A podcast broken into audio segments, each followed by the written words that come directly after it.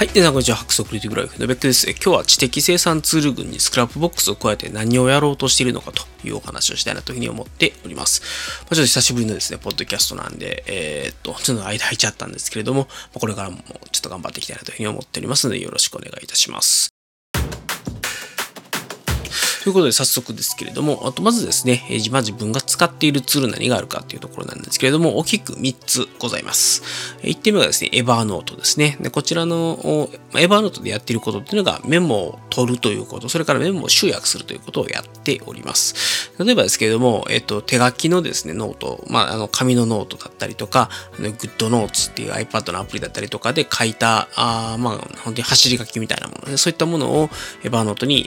まあ、送りつつけておくとか、あるいは、えー、クイックメモっていったの iPad のですね、えっ、ー、と、Apple Pencil 使ってピュッとこう、隅っこの方から、こう、Apple Pencil を走らせると、あの、すぐですね、メモが取れるみたいな機能があるんで、そういうクイックメモで取った、あの、メモなんかもエヴァノートに突っ込むということをやっています。なんで、あの、エヴァノート見ればですね、すべてのメモがそこにあるという状態を作っておけばですね、とりあえずメモを取り漏らしたりとか、どっかに行っちゃって分かんなくなるということがなくなるので、まあ、エヴァノートにすべてのメモを集約するということをやっております。で、その取ったメモをどうこうしていこうというところが、そのオブシディアンだったりとか、ワークフローイだったりするわけなんですけれども、例えばですね、読書で、えっと、ある本を読みました。その中に刑事洋学について書かれてました。じゃあ刑事洋学について、えっと、まとめましょうみたいなところは、オブシディアンを使ってやっていくみたいな感じで、エヴァノートっていうのは、その、例えばそこに書かれている情報っていうものがいろんな知識だったり、いろんな情報だったりの複合体。例えば、ある一冊の本を読みましたというような情報っていうのがエヴァノートに入っていますと。その中から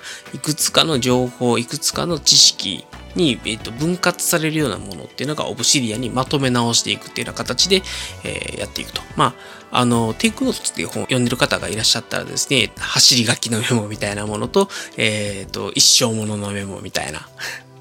感じで表現されてるんですけれども、あの、とにかくメモを取るというところと、そのメモをまたまとめ直すっていうところはちょっと別のツールで、えー、それぞれやってるという形で運用しております。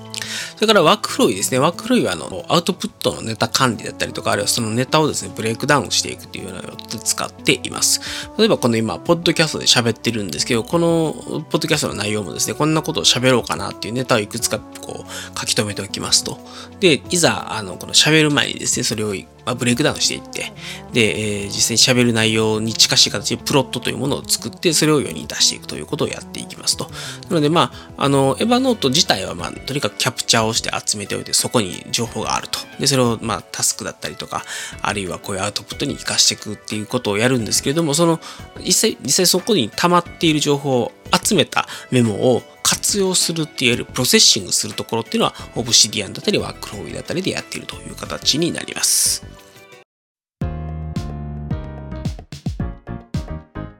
で、これからですね、ここに、えっと、 Scrapbox を加えていこうというふうに思っております。で、 Scrapbox はですね、何をするところかといったの半製品を外に出すところ。つまり、えー、このポッドキャストだったら、この音声をお届けするというところがプロダクトなんですけれども、その一個手前である、まあ、このプロットを書き出す、まあ、あるいはそのプロットそのものをですね、外に出していくっていう場所として Scrapbox を使おうかなというふうに思っております。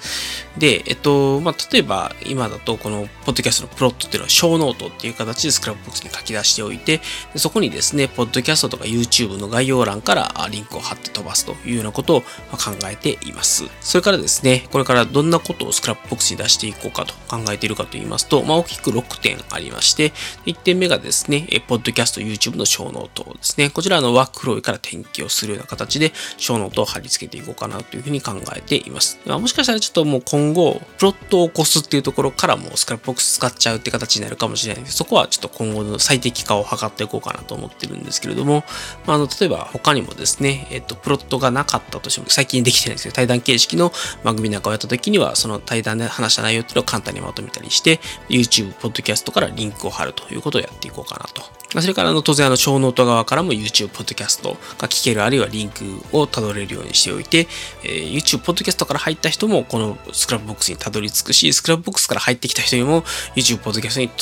達できると。まあ、そんな感じでですね、使っていこうかなというふうに思っております。で、2点目ですね、えー、アウトプットのアイデアを書いていこうかなというふうに思っております。これもですね、えっ、ー、と、 WorkFlowy だったり、まあ、あるいはあの、 Obsidian の方にもアイデアを突っ込もうと思っている、突っ込んでいるので、えー、それをですね、 Scrapbox に出していくということをやろうとしています。で、まあ、これはまあ今後こういうアウトプットをやろうと思ってますよとか、あの、こういうことを試してますよみたいな、まあ、試行錯誤だったりとか考えてることっていうのを書いておいて、まあ、いわゆる、うんと、まだアウトプットとしての題名が決まってないようなもの、あるいはそのそこにある断片をですね、複数個組み合わせてアウトプットにしていくというようなものを出していこうかなというふうに思っておりまして、まあ、例えばですけども、あの、こういうツールを使ってこういうことをやろうと思ってますみたいなのっていうのは、あの、アウトプットにするときには、あの、複数個のツールを組み合わせてこういうことをやろうとしてますっていう記事に多分なるんですけれども、まあ、それをですね、その、一個一個のツールを使ってこんなことをやろうっていうパーツ自体は Scrapboxに書き出しておいて、まあ、それを組み合わせて、えっと、大きなワークフローを作って、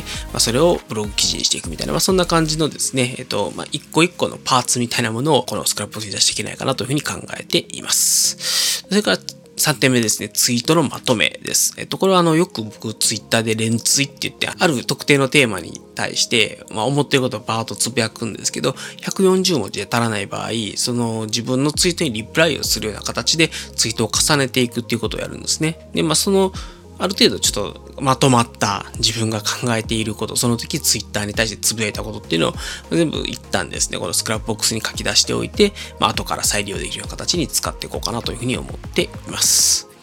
で、4点目が、えっと、自分のやり方とか使っているツールの覚書きですね。例えば、 Evernoteとかで使ってますよとか、あの、大きな自分の情報管理のフローってこうですよとかっていうことを、一旦 Scrapbox上に、まあ、なんですかね、自分のマニュアル的な感じで書いておく。で、例えばですね、まあ、そういう自分のワークフローだったりとか、ツールの使い方、で設定だったり、スクリプト、で、えっ、ー、と、まあ、どんなカスタマイズを加えた、まあ、CSS とかのカスタマイズみたいな、まあ、そういうものをですね、覚書で置いておいて、まあ、自分が将来もう一回やり直すときにも使えるし、まあ、他の人たちもそこを見ればですね、あの、まだブログ記事にはなってないけど、まあ、あの、やり方みたいなものがそこに書かれてるというのが、もしかしたら参考になるかもしれないと思っているので、やろうかなというふうに思っております。で、4点目がですね、え他の方が書かれた記事とか、ポッドキャストの感想文、まあ、引用だったりとか、コメントだったりとかっていうものを書いていこうかなというふうに思っています。これはも直接 Scrapboxにどんどん書いていこうかなと思っておりまして、これ一番の目的は、最近ね、ちょっと他の人がやってるものをですね、インプットするときに、ちょっと流し読みしすぎやなっていう、ちょっと反省がありまして、まあちょっと自分のアテンションをちゃんとそっちに向けるためにも、せめてハイライトをつけるとか、コメントをつけるとかっていうことをやって、まあ他の人が出されてる情報っていうものに対して、まあもっともっとアテンションをね、えー、払っていくということをやりたいなというふうに思っているので、まあそういうものもコメント、いろんな人の記事とか、ポッドキャストとかに対して、まあいろいろですね、コメントを書いていくっていうことをやって、アテンションを振り向けたいなというふうに思っております。それから6点目最後ですね。えっと、完成版の読書メモということで、これもですね、あの、エヴァノートに読書メモ今どんどん取っていってるんですけれども、まあ、僕の読書メモって結構やっぱりちょっと外に出したらまずいんじゃないかみたいな、例えばあの、本のですね、1ページパシャーって写真で撮ったりとかして、自分が引用した箇所の周辺に何が書かれてるかっていうのを見えるようにするみたいなことをやってるんですけど、まあ、そういうものってやっぱりあんまりですね、公に出すのはよろしくないなというところがあるので、まあ、自分の読書メモのうち、人様に見せても差し支えのないところだけを出していくということをやっていこうかなというふうに思っています。で、えっと、例えば、あの、読書メモから、例えば書評記事を書いたり、あるいはその書評動画だったり、まあ、ポッドキャストだったりっていうのを出していくと思うので、それの補足資料的に、えっと、こちらの書評の元になった読書メモはこれですよ、みたいな感じでリンクを貼るということができないかなというふうに考えています。はい。で、この Scrapboxをね、使っていく期待値なんですけれども、なんかいろんなですね、雑多なものを組み合わせていったら、なんか面白い化学反応起きんちゃうかな、みたいなのっていうのもありますし、それからあの、ちょっと悪い癖でもあるんですけど、あの、悶々とですね、考え続けてしまって、結局何もできてへんかったみたいな、何も残ってないみたいなことがあったので、まあもうその考えたり悩んだりする時にですね、もうスクラップボックスに OC やにガシガシ変えていって、まあ、何かしらですね、自分が考えたことだったりとか、あの、その時の思考のプロセスみたいなものを残していくことによって、あの、悶々と悩み続けて何も残らないという状態をなくすということを目指してやっていこうかなというふうに思っています。で、まあ、そんな感じでですね、 Scrapbox使い始めてみたんですけれども、まあ、ちょっとそのスクラップボックスを使い始めてみた感想みたいなものを述べさせてもらいますと、やっぱりですね、なんかガシガシノートを書いていって、それをですね、つなげていく、あるいは、あのノートに書いた内容のキーワードから新しいノートを作って、まあ、どんどんリンクを貼っていきながら、あの、ノートネットワークを作っていくっていう感覚っていうのは、やっぱり Scrapboxむちゃくちゃですね、えっと、気持ちがいいんですね。使、操作感といいますか、使っていて非常に気持ちのいいツールだなというところで、まあ、このリンク機能の素晴らしさはですね、 Evernoteにぜひ見習ってもらいたいなというふうに思いますし、で、 Scrapboxを使ってるとですね、えっと、まあ、あの、いろいろその自分が思うことを書いたりとかっていうことをやってると、まあ、気がついたらむちゃくちゃ時間経ってるんですよね。なんであの、 Scrapboxをやってるうちにもう日が暮れるやべえみたいな感じになっちゃうので、ちょっとですね、えっと、時間を決めて1日30分とかね、まあそんな感じでちょっとずつやっていこうかなというふうに思っています。それからあの、野良鉄さんという方がいらっしゃって、その方がですね、えっと、CSS をいじったりとかですごい Scrapboxのですね、カスタマイズをやられていて、あなんか僕もこんなことやってみたいな、みたいな感じで、こう、なんかこう、 Scrapboxにノートを取っていったり、それをまとめたりとかっていうことではない部分にですね、やりたい願望みたいなものがムクムク湧いてきちゃうところがあるので、ちょっと野良鉄さんとか倉下さんのやってることを参考にですね、自分もちょっとカスタマイズもしていきたいなって思うところもあるんですけど、やっぱりちょっと本筋はですね、やっぱりちょっと情報をどんどん貯めていくことだと思うので、まずはですね、えっと、まあ、先人たちのですね、使い方を参考にしながら、自分なりのですね、ノートを取っていくということができればなというふうに思っています。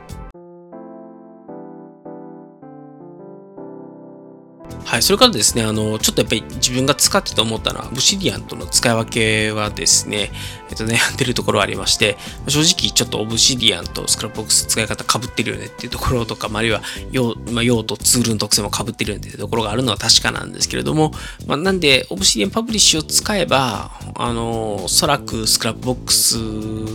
じゃなくてもいいんじゃないかなっていうところもあるはあるんですけど、まあ、ただですね、えっと、まあ、なんていうか、両方の今僕の使い方のの用途というか目的が違うところもあるので、まあ、 Obsidianは例えば自分の知識を整理したりとか、あるいはクローズドに他の人の目を気にせずにですね、情報の整理をやっていく場所ですと。で Scrapboxはもう雑多にですね、自分のアウトプットとかアイデアとかを外に出していって、他の人とのコラボレーションを期待するような場所かなというふうに思っています。で、あんまりね、厳密に使い分けどうとかって考えずに、まあ、ちょっとまずは Scrapboxにどんどん情報を書いていくとか、あるいは Obsidianに情報を書いていって、これ出してもええなと思ったら Scrapboxに持っていったらいいし、これは Obsidianに入れといた方がええよなっていう情報っていうのは、まあどっちかというと、あれですよね、両方に同じ情報があったってええやんっていう感じかなと思っていて、まあ、結果としてどっちかのツール使わなくなるっていうのはあるかもしれないんですけど、今はとにかく両方のツールの特性、両方のツールの UX の違いによって自分のプロセッシングの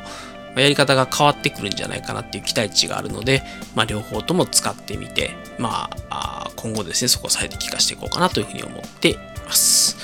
はい。まあ、いろいろね、ちょっと言ったんですけれども、結局、スクラップ使ってて非常に心地が良いツールだっていうところが、まあ、全てかなという気はしているので、えっと、まあ、あんまり難しいこと考えずにですね、 Scrapbox も使っていくし、 Obsidian は Obsidian で、まあ、外に出せないような情報っていうのは出して、そえっと、 Obsidian に変えていくっていうことをやっていって、